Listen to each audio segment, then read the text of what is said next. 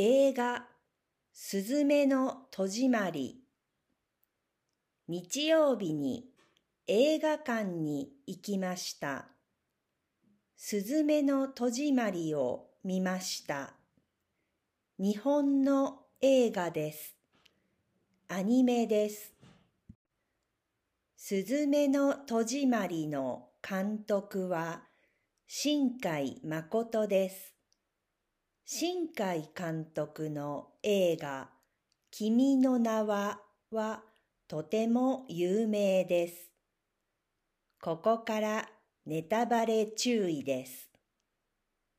すずめの話は宮崎県の静かな町から始まります。宮崎は日本の南、九州にあります。スズメは九州から船で四国に行きます。四国から車で本州の神戸に行きます。